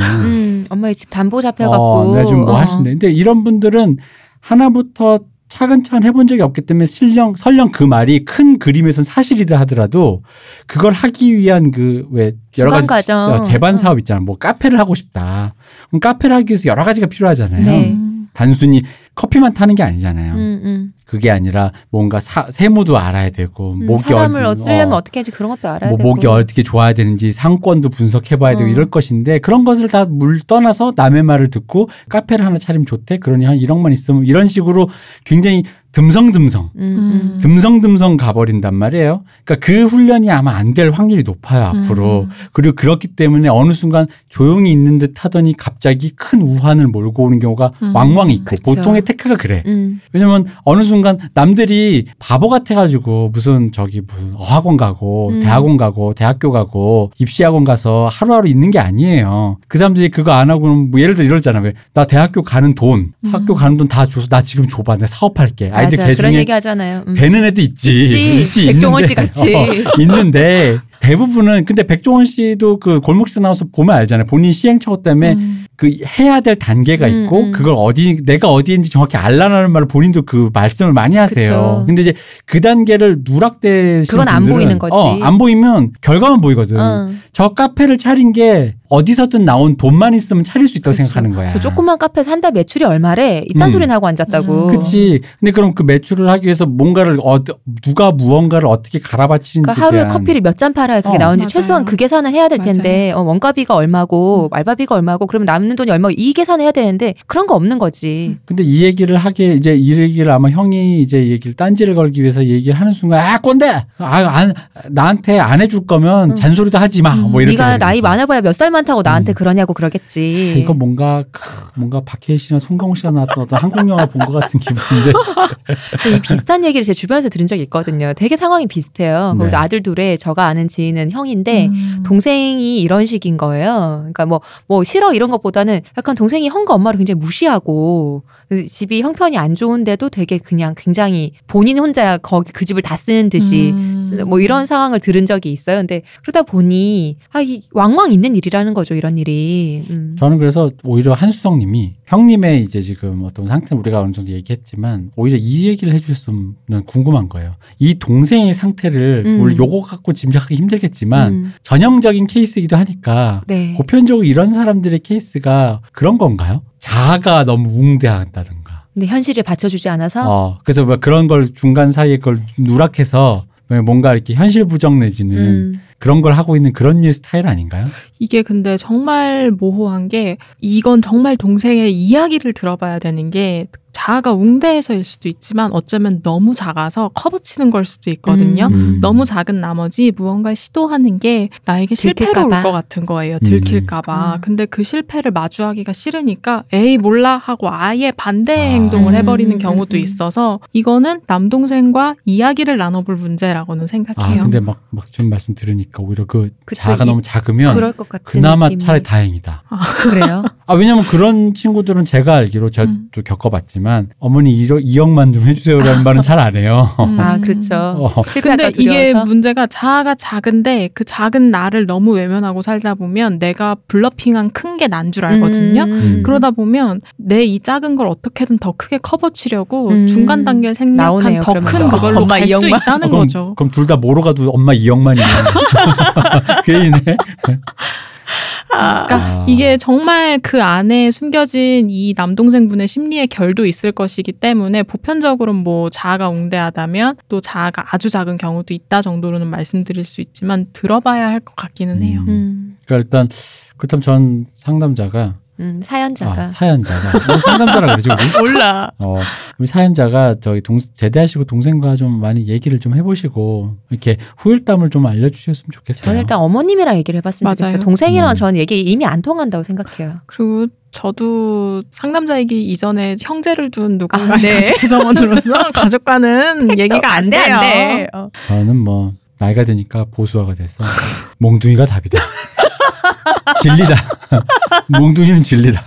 저 외려 또 그런 생각이 드는 게 이 동생이 무슨 생각하고 있는지 음. 알고 싶으실 거 아니에요. 그건 외려 동생이 친한 친구한테 물어보는 게 음. 낫지 않나라는 생각이 음. 들어요. 형아니나 가족이나 안 털어놔도 왠지 맞아요. 이땐 친한 친구한테 그런. 얘기를 하잖아요. 입이 무거운 친구한테 가야 됩니다. 야 너 형이 왔다 이러면 아 형 진짜 쪽팔리게 이러면서 또 이제 또 가족의 불화가 시작됩니다. 알아서 하시는 거고요. 거기까지는 무거운- 책임을 못 져드리겠네요. 입이 무거운 친구. 친한 친구가 정말 친한 친구 입이 무거울지 가벼울지 알 수가 없으니까 근데 보통 입이 부수기 말을 안 해줄 수도 있잖아 또. 어. 아, 뭐좀 그럴 수 있습니다. 근데 마지막으로 한마디만 더 덧붙이자면 사연을 보내주신 분이 지치는 게 굉장히 염려가 되기는 맞아요. 해요. 네. 음. 그렇기 때문에 계속 이 대표님과 시온님이나 저도 한계에 대한 이야기, 내가 음. 어디까지 할 수 있고 어디까지 할 것인가에 대한 음, 걸좀 잘 정리해 보실 수 있으면 좋을 것 네, 같습니다. 그 근데 그 할 수 있다는 상황을 좀 최대로 잡지 마셨으면 음, 좋겠어요. 맞아요. 네, 가능하면 최소로 맞아요. 잡으셨으면 좋겠어요. 아 그리고 사회가 보편적으로 내세웠던 어떤 모델 있잖아요. 이분 같은 가부장, 음. 형 음. 뭐 이런 거 그거를 자기의 스탠다드라고 생각하시면 안 돼요. 음. 나는 다르니까 음. 안 되는 사람은 안 돼. 음. 그러니까 그거를 그리고 그런 자기생적 모델에서 그 뭔가를 찾아서 자기 뭐랄까 그게 세, 생기시는 분도 계시지만 음. 견적이 냉정하게 생각해서 그 견적이 안 나온다 싶으면 음. 좀 다른 방법을 생각해 보는 게 좋다 이거죠. 네. 그리고 정말 애석하게도 가부장적인 모델은 지금 이 시기를 살아가는 20대 청년들에겐 적절하지 않고 통용되지 않고 않기 때문에 그럼요. 20대 요즘에 살고 있는 20대에게 가장으로서 무언가를 건사하기엔 본인 하나 건사하기도 맞아요. 쉽지 않은 그럼요. 세계라서 맞아요. 음. 그렇습니다. 힘내시고 일단 또 다음 후속 얘기가 조금 더 필요할 것 같은데 음. 기대하겠습니다. 다시 또 메일 주세요. 몽둥이가 답이다. 저녁 축하드립니다. 네. 자 마지막 사연은 제목이 해소되지 않는 불안감입니다. 네, 여기 제목은 다 우리가 지은 건데 음, 여하간에 이, 이분의 사연은 긴데 네. 제가 조금 줄였는데도 길어요. 네. 나름 되게 기승전결이 음, 음. 확실하게 있으셔가지고 네. 최대한 짧게 해보겠습니다. 어쨌든 이분은 현재 육아휴직 중에 계시며 본인의 불안감에 대해서 고민을 의뢰해 오셨습니다. 본인의 인생사를 말씀해 주시면서 어머니 얘기부터 이제 거슬러 올라가서 음. 아날람식으로 얘기해 네. 주시는데 이 얘기의 기원. 이 어머니가 11, 19살에 한 살 많은 남편에게 팔려가다시피 시집을 가셨대요. 근데 뭐 옛날이면 뭐 흔한 일이었다. 이분이 이제 30대 중후반의 나이라고 생각해 보면은 음. 아주 흔한 얘기는 또 아니었을 것 같은데요. 뭐 어. 근데 어쨌든 음, 네. 네, 뭐 네. 이분도 구한 말을. 근데 어쨌든 시집을 가셨는데 아들을 낳으려다가 그쵸. 딸만 이건 정말 낳으셨- 흔한 얘기죠. 네, 딸만 넷을 낳으셨대요. 전형적인 시집살이를 겪다가 이 강원도에 시, 시댁이 강원도였나 봐요. 음. 강원도에서 이 경기도로 아버지랑 이렇게 아버지는 또좀 무능하셨던 거죠. 네, 그래서 쌀한가민인가 들고 도망치듯이 이렇게 음, 나오셨대요. 온 식구가. 네. 근데 이제 경제적으로 어렵고 부모님 사이도 원래 좋지 않고 해서 자주 싸우시고 막 그러시다가 사연자가 18살 때 이혼을 하셨다고 합니다. 음. 그러니까 이분의 표현을 그대로 옮기자면 영화 기생충에 나오는 가족들처럼 살다가 이혼할 때쯤에는 그래도 아파트 같은 데서 살았으며 칼부림이 나는 수많은 부부싸움과 매일같이 짐을 싸며 집을 떠나려 했던 엄마 나름 안정적이지만 쥐꼬리만한 월급을 따박따박 받아오는 가부장적인 아버지 아버지는 참고로 딸들에게 성추행이기도 하고 아니기도 한 짓을 하셨다고 이게 뭡니까 제가 여- 남자라 잘 모르겠습니다. 이게 뭐예요? 이런 느낌적 느낌 이게 뭐예요? 있어요. 성추행 이기도 성적 아니 수치감으로 연결되는 그러니까 음, 이거가 어, 적합한 예일지 모르겠는데 제가 학교 다닐 때 네. 저가 고등학교 때인가 학교 그때 한 50대쯤 되는 선생님이 해주신 얘기가 있어요. 네. 하면서 자기 지인의 얘기를 하면서 음. 어, 그 지인이 딸이 둘인데 어느 날 술을 먹고 집에 갔는데 여름이었던 거예요. 그럼 반바지 입고 집에서 왔다 갔다 하고 다닐 거 아니에요. 집이니까 딸들이 아빠 음. 왔으니까 네. 근데 아빠가 걔들을 보더니 와이프분한테 자기 아내한테 그런 말을 했대요. 그 선생님 그 아내의 지인이었는데 마누라 그러면서 여보 왜 어린 여자를 좋아하는지 알겠다고 그 말을 음. 하더라는 거예요. 근데 그렇다 그분이 어떤 액션을 취한 건 음. 아닌데 술이 취한 상황에서 근데 그 얘기를 이제 와이프한테 하셨잖아요. 그 얘기를 전해 들은 선생님이 우리한테 했던 말이 뭐냐. 음. 얘들아 아빠라도 오빠라도 친오빠라도 술 마시고 오면 조심해라는 말을 해주면서 음. 그 얘기를 해줬거든요. 그다음 만약에 이제 술이 아니라도 이렇게까지 말씀을 하실 정도면은 왜 팔을 잡더라도요 네. 느낌이 달라요. 음, 음, 음. 음. 어 느낌 어떤 마음을 먹고 있느라 정말로 느낌이 음. 달라요. 뭐 그런 거 있겠죠. 어, 이런 류라고 생각해요. 그러니까 직접적 액션이 있었는지 없었는지는 모르겠지만 이기도 하고 네. 아니기다라고 하면은 애매하. 저는 있긴 했을 것 같은데 애매하게 정확하게 우리가 모르니까 노래에 감정을 담으라는 것처럼 음. 같은 팔을 잡는데도 감정을 담는 거야. 달라요 진짜로. 어. 성적 수치감을 확 느끼게 네, 하는 어떤 진짜. 달라요. 어쨌든 이런 상황을 보고 자란 따님들은 이 부모님이 이혼한다고 하실 때 말리지 않으셨대요. 네. 그러니까 어머니는 이혼 후에도 여전히 억척스럽게 사시고 아버지는 연락을 하지 않으신다고 합니다. 음. 이 따님 자식 음. 가족들끼리. 근데 이런 가정에서 사연자가 셋째 따님인데 이분은 소심하고 좁은 인간관계를 가졌대요. 왜냐면 어릴 적부터 들었던 말들이 너가 아들이었어야 하는데 동생은 참 이쁜데 넌 남자아이니 같은 존재를 있는 그대로 인정받아 본 적이 없고 또 이분이 내성적이셔가지고 여름에도 긴팔을 입는 본인을 작은 언니가 때려가면서 반팔을 입혔던 기억이 있고 초등학교 저학년 땐 친구들 숙제를 다 해줬다고도 하고 음. 중학생 때는 갑자기 오른 성적으로 친구들 사이에서 왕따를 당했고 고3 때는 기숙사 생활을 했는데 외톨이로 지냈고 대학생 때는 돈 벌고 공부하느라고 그리고 또 사람 사귀는 게 어색했는지 어땠는지 대학생 때의 추억이나 친구가 없다고 하십니다. 음. 그러니까 본인 기억으로는 굉장히 우울한 학창 생활을 했다고 생각하는데 음. 그리고 학창 시절에 대한 기억이 잘 없는데 신기하게 초등학교 때부터 고등학교 때까지 늘 반장을 했고 음. 남들에게는 활발한 학생으로 보여지고 기억 된다는 점이 좀 이채롭다고 하네요. 음. 그러니까 친구들은 사연자를 참 밝고 건강한 학생으로 기억한대요. 이분이 회사 생활을 하면서도 언제 잘릴지 모른다라는 불안감을 가진 채 13년을 보냈다고 합니다. 음. 그러니까 13년이면 거의 장기 근속이잖아요. 네. 근데 매일매일 불안했던 거죠. 그리고 입사하고 1년 후 리먼 브라더스 사태가 터져서인지 혹은 사내 부부여서인지 음. 언제나 항상 불안감을 가지고 지냈다고 합니다. 사내 부부여서 언제나 불안감을 지냈다는 건 잘리면 우리 둘 다 동시에 잘린다. 아니, 둘 중에 한 명은 잘린다. 아, 둘 중에 한명 잘린다? 사내 대기업 지금 대기업 음. 다닌다고 하시잖아요. 이게 네. 존재를 인정받을 수 있는 게 유일하게 공부라서 음. 딸 넷 중에서 유일하게 본인만 공부를 잘하시고 대기업에 가서 대기업에서 남편을 만났는데 보통 사내 그렇게 사내에서 결혼을 하면 네. 보통 여자가 잘려요. 아, 아니면 짤 그만두도록 유도해요. 아, 하여간 맞아. 이분이 네. 대기업이란 걸 제가 뺐네요. 네, 그래서 아마 그러신 것 같아요. 음, 그러니까 다른 직 원을 보면서도 이렇게 약간 태평한 직원들 보면서 나만 불안한가 이런 생각을 하셨대요. 음. 그 지금 이제 육아휴직 중이시잖아요. 그러니까 임신을 했을 때는 유산을 하지 않을까, 음. 조산을 하지 않을까, 아이가 태어나서는 부족한 아이로 자랄까. 이 중에서 불안하지 않은 건 유일하게 남편이라고 하십니다. 네. 이게 뭘 이게 이제 이분의 가정 환경 때문인지 어땠는지 이분이 독신주의셨는데 사연자가 그럼에도 불구하고 결혼을 결심할 정도로 자기한테 이렇게 사랑도 많이 주고 음. 정말 변함없이 음, 사랑을 음. 주시는 분이래요. 근데 이분은 이제 남들의 사소한 말에도 불안감이 휩싸이고 이 아이가 생기곤 최근에 더 심해져 가지고 SNS를 다 끊으셨대요. 이게 본인 빼고 다 행복한 육아하는 것 같고 트위터를 하십시오.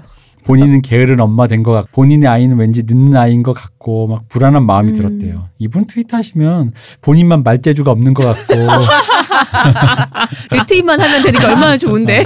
뭐 아마 그럴 것 같아. 남들이 이렇게 막 센스 있는 막 말하는데 막 어, 그럴 것 같고 해서 안 돼. 나도 일침 놓고 싶고. 어, 일침 놓고 싶고 막 절묘하게 꼬집고 싶고 안 돼. 트위터도 안 돼. 어.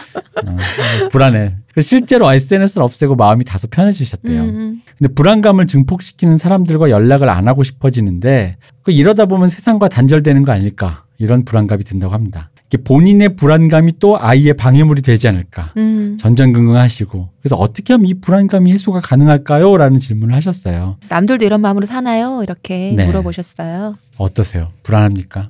불안하죠. 불안을 하나쯤은 마음속에 품고 살아가지 않는 현대인은 없을 거라고 생각을 하지만 이분의 부- 저는 그 불안은 누구나 갖고 살아가지만 불안의 핵심, 불안의 이면에 있는 건 사람마다 다 다를 거라고 생각해요. 그래서 이 사연을 읽고서 제가 고민을 했던 부분은 이 불안 이면에 이분이 갖고 계신 이 거대하고 만성적이고 굉장히 예기적인 성격이 강한 이 불안 이면에 무엇이 있을까라는 생각이 좀 많이 고민이 많이 들었던 것 같거든요. 그래서 보내주신 글을 처음부터 다시 읽으면서 어린 시절부터 곰곰이 상상을 해봤어요. 네. 좀 이분의 어린 시절들을 막 칼부림, 부부싸움 그냥 읽고 있으면 언제 무슨 일이 터질지도 모르는 그런 상황들 음, 이상하지 않은 네. 상황들. 그리고 그런 상황에서 불안과 두려움도 굉장히 어렸을 때부터 크셨을 것 같고 음. 거의 본능적으로 그리고 어쩌면 성장하면서 그러한 불안이 너무 만성적인 나머지 내 거의 일부가 되셨을 것도 같아요. 이 음. 세상은 언제 무슨 일이 터져도 이상하지 않아라는 음. 그 감각들이 그런 걸 비추어 봤을 때 이분이 말씀하신 회사 생활을 하는 내내 내가 언제 잘릴지 몰라는 사실 되게 너무 당연한 당연하죠. 불안인 네. 거예요. 어. 그래서 이분이 느끼고 계신 불안이 이분의 삶의 맥락을 봤을 때 정말 결코 새삼스러운 게 아니다라는 생각이 들었던 거죠. 그러니까 사연자님의 세상은 이분의 주관적인 세상은 아주 오랫동안 불안정한 어떤 공간이었을 것만 같고 내 어린 시절부터 어쩌면 내 세계는 언제 부서져도 이상한 게 아니야. 음. 라는 근원적인 공포 같은 게 좀 있으셨을 것 같아요. 근데 이분은 정말 열심히 자기 불안을 다스리려고 분투해 오신 분 네. 같거든요. 제가 그걸 느낀 첫 번째 포인트가 이분이 자기가 생각하는 거랑 남들이 생각하는 게 달라요. 너무 극명한 본인이, 이미지의 네. 차이가 있거든요. 이분에 대한 이미지 차이가 네. 다르죠. 나는 나를 내성적이고 슬프고 우울한 사람이라 생각하는데 외부에서 해준 피드백은 다르거든요. 활발하고 네. 잘 웃고 근데 이 불일치 자체가 이분이 자기 불안을 어떻게든 음. 이렇게 커버하려는 네. 분투의 흔적처럼 느껴지는 거예요. 음, 음. 내 불안이 지금 이런 상태지만 나는 어떻게든 이걸 극복해서 무언가를 해야 하고 조금이라도 내 세계를 안정적으로 지키기 위한 어떤 노력들? 지금이라고 해서 이분이 느끼시는 나와 남이 보는 이분이 같다, 같을 것 같진 않거든요. 음. 이런 불안을 들키면 이런 나를 또 들켜서 나를 싫어하게 될까봐. 또 더 밝게 그쵸. 되지 않았을까 그쵸. 싶기도 하네요. 말씀 듣고 보니까. 그러니까 아마 이분과 같이 일하시는 분들도 본인은 불안이 되게 많고 걱정도 많다라고 생각하고 계실지도 모르지만 한편으로는 어, 일 잘하시는 음. 우리 누구누구 음, 상사님 성격 좋으신. 네, 음. 이렇게 생각하고 있을 것만 같은 거예요, 음, 음. 저는. 그래서 이, 이분의 불안 이면에 있는 걸 다시 반대로 표현하자면 사실 불안 이면에는 우리가 가장 근원적인 소망, 내가 정말로 이루고 싶은 어떤 것들이 있거든요. 사실 그게 깨어질까봐, 그게 제대로 음. 굴러가지 않을까봐 우리는 확 뒷목이 서늘해지면서 걱정이 올라오고 불안해지는 거라고 생각을 해요. 그래서 이분의 그 불안 이면의 소망을 그냥 좀 감히 추측해 보자면 안전했으면 좋겠다. 음. 변함 없었으면 좋겠다. 안정됐으면 네. 좋겠다. 괜찮았으면 좋겠다. 음. 였을 것 같아요. 그런 의미에서 이분이 이 남편분을 만나서 독신이었음에도 결혼을 결심하신 것도 이 맥락에서 보면 이해가 조금 되더라고요. 음, 음. 되게 안정적인 변함없는 사람, 변함없이 사람이라서. 있을 것만 같은 사람. 음. 그래서 조금이라도 확신이 없을 때, 그리고 나의 이런 마음들을 자극할 때, 조금이라도 이 균열이 깨질 것만 같을 때, 내 안전했으면 좋겠다라는 그 소망이 건드려지는 순간, 불안이 그냥 내가 통제할 수 없는 범위 밖으로 계속 튕겨, 튀어나오는 것만 같 은 상태에 계신 것처럼 저는 좀 느껴졌어요. 음. 음. 아기가 있으니까 더 불안한 거는 더욱더 이해할 수 있어요. 그쵸. 그쵸. 이게 나 하나는 내 몸이니까 그런데 아이의 세상은 점점 더 컨트롤할 수 없는 음. 세상이 되어 갈 거니까 더 불안해지실 것 같아요. 이게 그러니까 이분이 좀 어느 정도 그러니까 그 느끼는 감각이 굉장히 좀 예민하고 좀 높이 음, 올라가 있는 음. 건데 왜냐면 아까도 말씀하셨지만 그 불안을 안 느낀 사람은 없잖아요. 음, 음, 음. 그럼 뭐 하다 못해 회사를 다니는 것뿐만 아니라 음. 뭐 하- 저도 그래요. 뭐 이렇게 길 가다가 한 번도 겪어본 적은 없지만 지하철이 어떻게 되는 건 아닐까. 뭐 음. 뭐 그런 상상 그 엉, 갔으면. 어, 엉뚱한 상상들 하잖아요. 맞아요. 음. 고속도로에서 오랜만에 지방 갈 일이 있어서 버스 타면은 이게 이제 드디어 그 유명한 10, 16중 추돌로 골로 가는 건가 뭐 이딴 소리 하고 그 저는 또 성격이 기본적으로 되게 부정적인 사람이라 제일 먼저 드는 불안한 건 좀 아니지만 제일 먼저 생각나는 게 남들과는 다르게 부정적인 것부터 떠오르거든요. 부정에서 시작해서 조금씩 해서 긍정적으로 음, 가요. 음. 그래서 저도 마지막에 나오는 건 저의 사고의 시작점은 부정인데 결과물로 내 입에서 나오는 건 되게 낙천적인 소리가 많이 나오는데 이 격한 온도차. 네. 근데 그건 왜 그러냐면 내가 밑에서부터 차곡차곡 쌓아 올리는 음. 어떤 생각의 그 흐름이 있어요. 구강기를 잘 못 보내. 음. 그러다 보니까 어 그러니까 이거를 어떻게 다스려야 되는 거야. 그러니까 지금 사실 이분이 힘드실 것 같거든요. 음, 맞아요. 그러니까 다스렸다. 그러니까 앞으로도 이렇게 하세요라고 말하기에는 맞아요. 예, 그러니까 음. 이분이 이제 그게 좀 그 역치가 좀 힘든 게 아닌가. 저는 이 사연 보내주셨을 때 맨 처음에 듣고 이제 아니 듣고 보고 난 다음에 대표님한테 사연 보셨어요? 그러면서 제가 맨 처음에 했던 얘기는 이분은 옛날에 우리 어떤 분한 제가 했던 말처럼 이분 상담을 받아보셨으면 좋겠다라는 음. 생각을 했어요. 어, 저희한테뿐 아니라 이거는 아니고 맞아요. 정말로 상담을 좀 받아 받으시는 게 본인을 위해서 또 음. 본인의 남편분을 위해서 또 아기를 위해서 좋겠다라는 생각을 했거든요. 저는 이 생각은 했어요. 전 이분이 그 사연 여기 보면 자기 불안을 되게 잘 숨겨왔잖아요. 음. 나는 이 불안을 공유하는 사람이 이제 생겼으면 좋겠는 거예요. 음. 근데 이제 저는 그게 남편이었으면 될 것 같고 그 남편에게 그 이런 불안이 있는 거가 공유가 되면 좀 나아질 거라고 나는 보고 음, 음. 그 공유가 되었을 때 이분이 최초로 들었, 들었을 말은 일종의 뭐 이건 좀 그렇긴 한데 어쨌든 여태까지 그렇게 하느라고 되게 고생했어. 수고했고 고생했고 수고했고 잘 썼어. 나한테 이런 얘기 해줘서 고맙고 그리고 이제는 그거를 우리 같이 생각해 보자라는 말을 들으면 음. 조금 나아지지 않을까? 그렇죠. 이게 또 그렇죠. 근데 어, 뭐 근데 이 남편분의 묘사를 보면 분명히 이것보다 더 좋은 말씀을 해주시고 더 따뜻하게 안아주실 음. 것 같기는 해요. 근데 아까 얘기했던 그것 때문에 말하기 쉽지 않겠죠. 내 불안을 말했을 때. 그렇죠. 어. 근데 그럼에도 불구하고 그거를 공유하게 되면 그러면은 제 생각에는 이 지금 본인이 지금 아기 때문에 더욱더 예민해진 이 상태를 음, 왜냐면 아이는 엄마가 혼자 키우는 것도 아니고. 그렇죠. 네 그렇죠. 그렇기 때문에 이 고민들 그리고 나는 나 스스로의 고민이기도 하지만 이제 어쨌든 남편과 그 가족이 있는 거잖아요. 그럼 가족이 내 고민을 공유해주지 않으면 내가 어떻게 될지 모르고 지금 그래도 본인이 힘드셔서 음, 지금 약간 음. 우리한테 사연을 보내신 것처럼 그걸 고민을 공유하는 가장 가까운 사람이 고민을 공유해야 되지 않는가. 그래야지 하다못해 아, 마- 말씀하신 모든 것들이 혼자 있을 땐 되게 무서운데 뭐 그런 거 있잖아요 이렇게 같이 있으면 그렇죠. 예를 들면 뭐 언제 잘릴지 모른다? 그러면 남편분들이 야 우리 둘 중에 한 명이라도 살아 있으면 그렇게 괜찮지라는 아유 그리고 잘려도 자기 퇴직금이 있는데 뭐, 뭐 음. 걱정이야? 음. 우리 못 먹고 살까봐 내가 우리 세 식구 하나 못 살려줄까봐 우리 음. 못 먹고 살까봐 그걸 뭐라 가게로 차리든지 아니면 그냥 살 수 있어라는 그 말을 한마디 진짜든 아니든 사실 음, 그렇잖아요. 어. 그러니까 그런 것들이 조금 제 생각엔 도움이 되고 보통 원래 그러려고 결혼하는 거예요. 음. 그렇구나.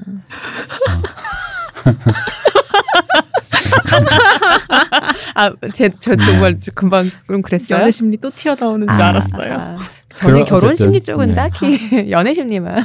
그러니까 보통은 그러려고 그게 어떤 결혼의 이상적인 모습이라고 그쵸. 생각을 네, 하고 맞아요. 하니까 거기서부터 시작을 해보시는 게 나는 어떤가 싶어요. 음, 맞아요.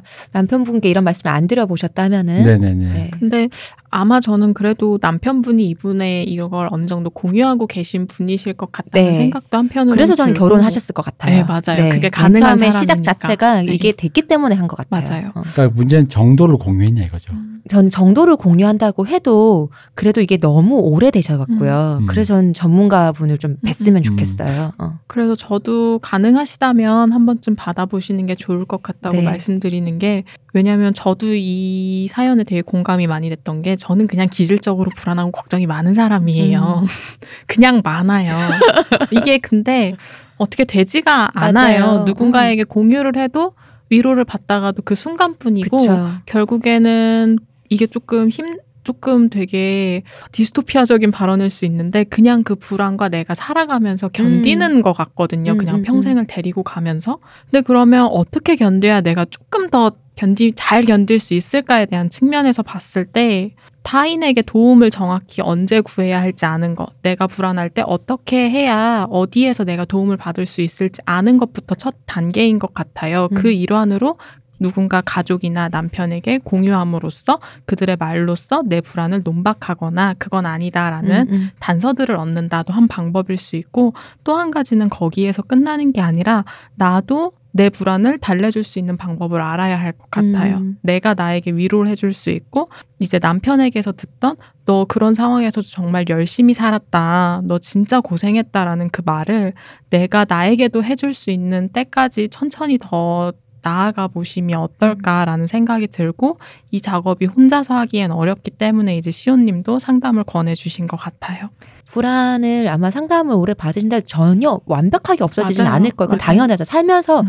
이제까지 갖고 있던 불안이 없어져도 음. 앞으로 또 계속해서 다른 불안이 음, 생기는 맞아요. 거잖아요. 그러면은 늘 가지고 있고 늘 내가 안고 살아야 되는 거면 이걸 좀 제일 작게 음. 할수 있는 방법을 아는 거는 필요할 거라고 맞아요. 생각해요. 그래서 상담을 좀 받아보시면 어떨까 싶습니다. 그리고 상담을 공부한 저조차도 제가 불안에 엄청나게 휩싸여 있을 때는 이 불안의 정체가 잘 보이지가 않아요. 그러니까 저도 옆에서 누가 뭐가 그렇게 불안한 건데 뭐 예를 들면 이분의 말씀대로 뭐 사내 부부여서 언제나 항상 불안감을 가지고 있었다라는 표현에도 누군가 옆에서 계속 쳐주는 사람이 필요한 거예요. 나를 음. 명료화해 줄수 음. 있는 사내 부부인데 왜 불안해? 그래서 뭐 얘기를 하면 근데 그게 그래서 어째서 그렇다는 거야라는 식으로 그렇게 조금씩 더 파고들고 근데 혼자서 파고들면 극단으로 그쵸. 가버리기 맞아요. 때문에 누군가가 옆에서 보조를 해줘야 한다는 그 저는 이제 하나 드릴 말씀이 이제 이분이 마지막에 본인의 불안감이 아이의 방해물이 되지 않을지 이 부분과 관련돼서 좀 드리고 음. 싶은 게 뭐 일단 요거 전에 그제 생각에 그런 거 있어요. 그러니까 불안감이 있을 때 음. 이 불안감이 뭔지를 몰라서 오만 가지 불안 요소를 다 생각해가지고 파국을 생각해요. 음, 음. 아, 저는요. 음, 이게 음. 모든 게 와장창이 음. 되는 순간에 음, 그러면 마음이 편해져요. 어 편해지세요? 어 맞아요. 편해져요. 그러니까 어. 파국이 있으면 어차피 거기까지 갈 거면 뭐 그래 라는 마음이 들면은 그건 뭐 됐네 라는 이런 음. 마음이 생기신다는 얘기 아니세요? 그렇죠. 물론 그 중에는 내가 감당하기 힘든 파국도 있을 수 있겠죠. 음. 누군가 나를 떠난다거나 음. 내가 욕을 먹는다든가 뭐 그럼에도 불구하고 그러니까 그러니까 그 일이 벌어지면 결국 그거라는 거지 라는 음. 걸 아는 건 굉장히 좀 명확해요. 음. 그러니까 왜 어둠 속에서 누구야라고 뭐, 누군지 모르겠어라는 거가 어쨌든 사람이니까 내가 쟤를 제압하면 어쨌든 이 사건은 해결되는 거야 제압될지 모르겠지만 어. 상대방이 마동석이어서 영 안 될 것 같더라도 어쨌든 결과적으로 쟤도 사람이고 나도 사람이 내가 제압을 하면 어쨌든 이 음. 사건은 끝나는 거야라는 그런 파국을 생각하면 조금 괜찮아지는 건 있고 또 한번 파국을 생각해 보시는 것도 나쁘지 않다. 음. 뭐 그런 것도 아, 있고. 근데 저는 그건 훈련이 필요해서 잘 모르겠어요. 지금부터 훈련해야죠. 왜냐면은 애를 키우니까. 내가 왜 이 얘기를 하냐면요. 본인의 불안감이 아예 방해물이 되지 않을지 바로 이게 제 케이스거든요. 음. 저 같은 경우는 저희 어머니가 굉장히 불안감에 음. 이제 생각을 이렇게 막 하고 계시다가 저를 키우시다가 이제 뭐 그런 거죠. 그러니까 삶의 어떤 무료함과 뭐 다들 그럴 거예요. 애를 키우다 보면 저희 어머니 세대들은 다 어머니들이 키우니까 애를 하나 키우고 전 또 아팠으니까 손이 많이 간 나이니까 그 애를 키우다 보면 느껴지는 그 어떤 그 내가 뭐 하는 짓이지 싶을 때 음. 드는 어떤 그런 느낌도 있죠. 뭐냐면 리셋하고 싶은 마음 음, 있잖아요. 음. 뭐 어, 흔히 어른들 말은 뭐제 생각엔 제가 예상입니다만 저희 어머니 분명히 뭐 도망가고 싶었다든가 어? 좀 더, 어, 이, 이 남자의 연봉에 공 하나가 더 붙은 남자를 만나서 어떻게 갈아타야 돼. 뭐, 약간 이런 이 오만 가지 생각을 다 해보셨을 거라 생각을 해요. 이 새끼, 이 새끼 맨날 아픈데 그냥 강물에 던져버릴까. 근데 어쨌든 그러다 보니까 본인의 불안감을 어떻게 나한테 투사를 했냐면, 뭐 예를 들어 저한테는 주로 공부였죠. 공부를 안 하면 음. 나의 이 불안감을 음. 너가 해소를 시켜주지 못하니 음, 음. 내가 뭘 할지 모른다라는 음. 느낌의 은은한 압박이 있었단 말이야. 음. 뭐 예를 들어 아주 어릴 때 뭐 도망가 버릴 거야 뭐 이런 장난으로 하는 음. 말인데도 그게 애들한테 그럼요. 크단 말이죠. 그러니까 이게 방해물이 되니까 본인의 본인이 남은 그 자기의 그 뭐랄까 자아충족이랄까 뭐 그런 게 결국은 자식에게 몰빵이 되다 보니까 자식이 꼴 자기 자아가 돼 버리면서 네.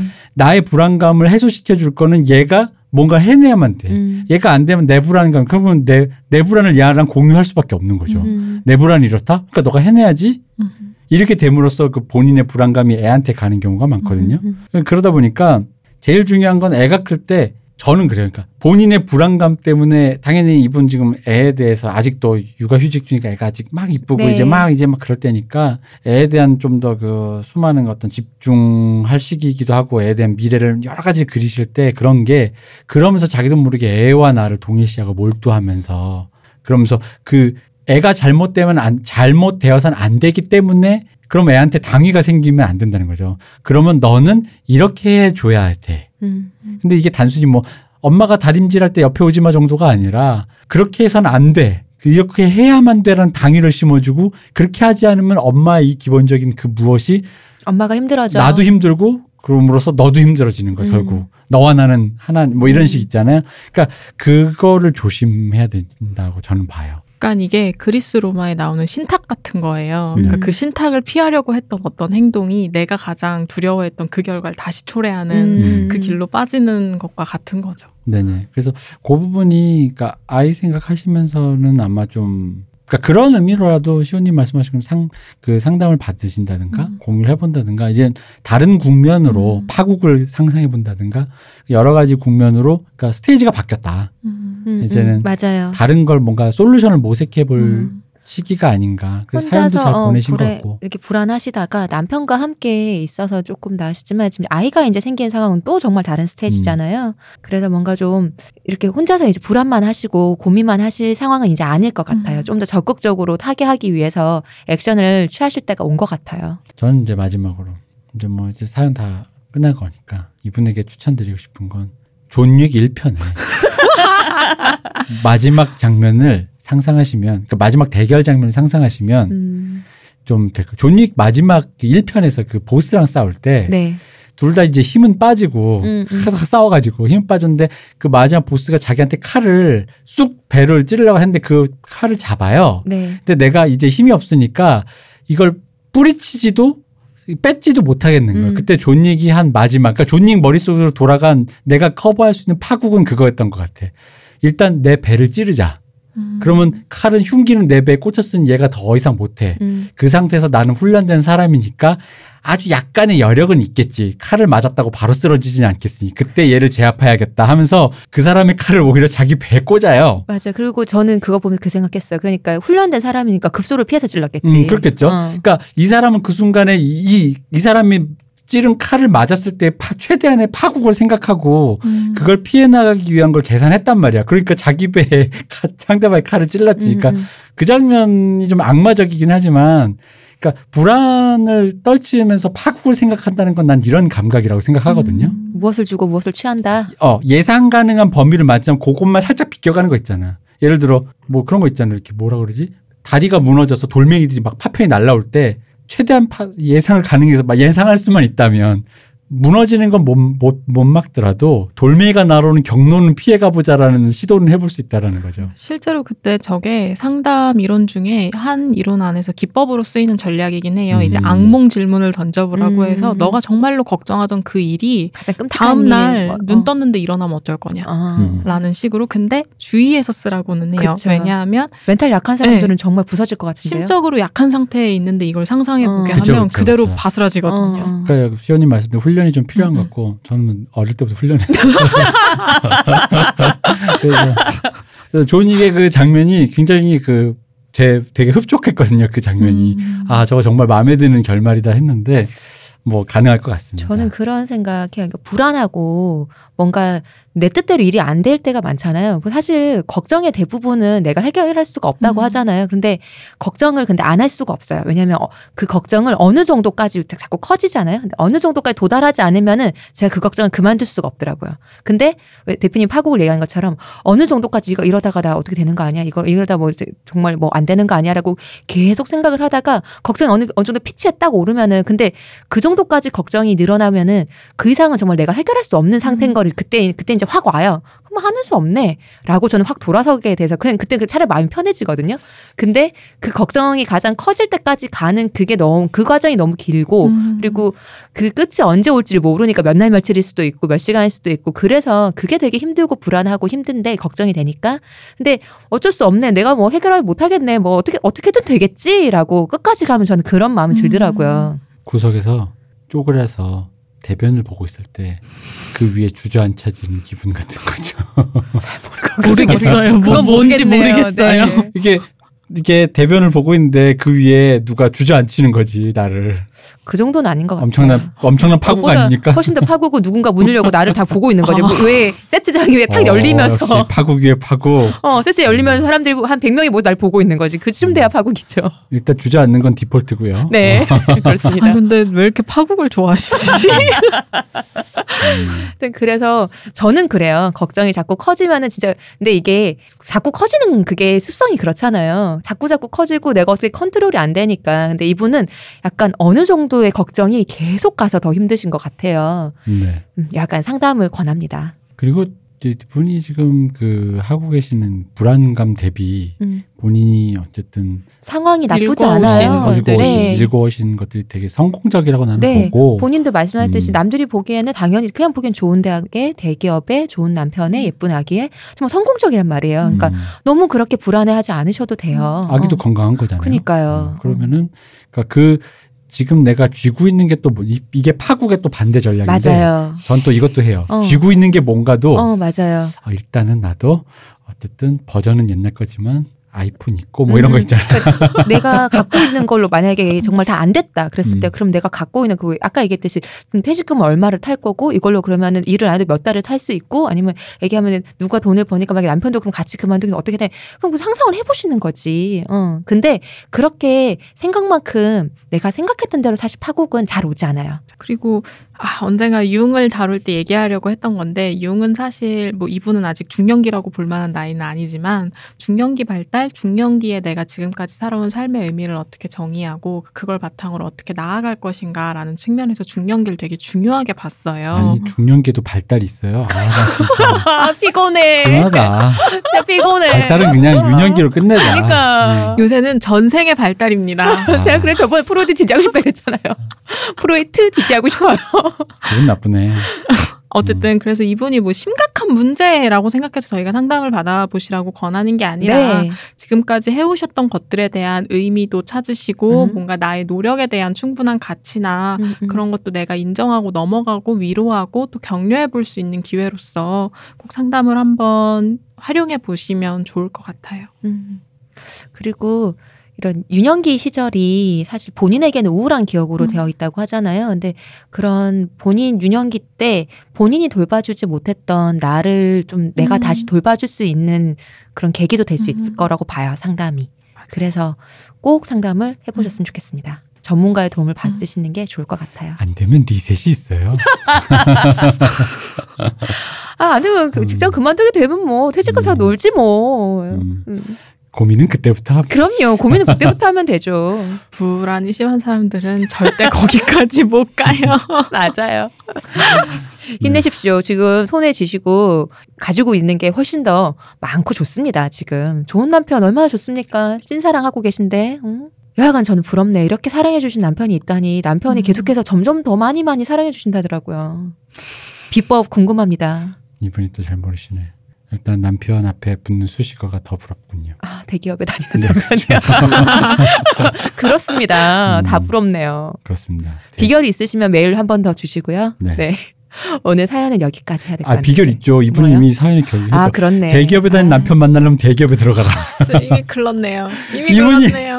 사연을 이미 솔루션을 남겼잖아요. 다음 생에 저는 예약하겠습니다. 네, 그렇죠. 이- 그거는 우리한테 혜택이 없는 걸로. 네, 그렇네요. 네. 알겠습니다.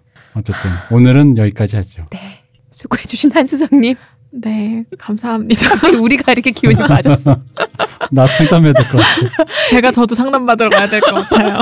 음, 이동규 대표님 감사합니다. 감사합니다. 쉬우셨습니다. 나 눈물 나. 속상해.